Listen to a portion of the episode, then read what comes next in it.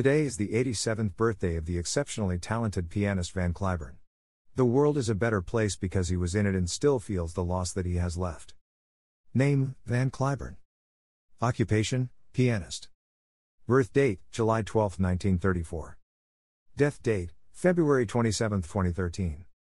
Education The Juilliard School, Kilgore High School. Place of birth Shreveport, Louisiana. Place of death Fort Worth, Texas. AKA Harvey Levon Cliburn, Harvey Cliburn, Van Cliburn. Full name Harvey Levon Cliburn Jr.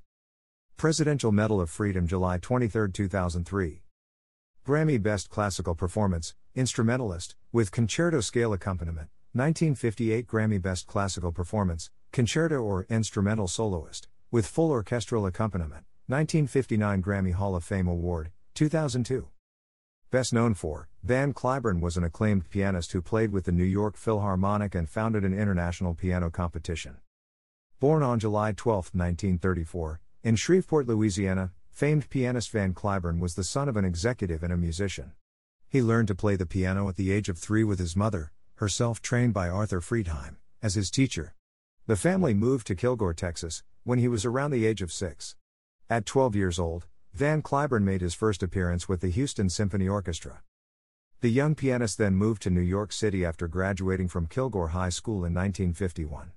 There, Van Cliburn continued his musical studies at the famed Juilliard School with Rosina Lhévinne. Three years later, he won the top prize at the Leventritt competition. This honor opened the doors to performances across the country with such leading orchestras as the New York Philharmonic. In 1958, Van Cliburn became an American hero with his victory at the International Tchaikovsky competition in Moscow. The United States was still reeling from the Soviet Union's launch of Sputnik, the first human made satellite to orbit Earth the previous year. An American winning a prestigious Soviet classical music competition served an important morale booster to the country.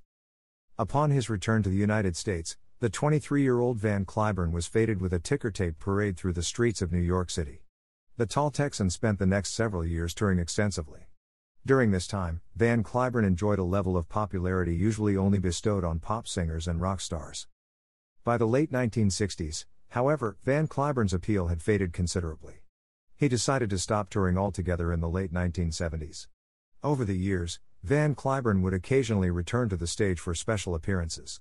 He performed at the White House in 1987 at an event honoring Soviet leader Mikhail Gorbachev at the request of President Ronald Reagan. In 2012, it was revealed that Van Cliburn was battling bone cancer. He succumbed to the disease on February 27, 2013, at his home in Fort Worth, Texas.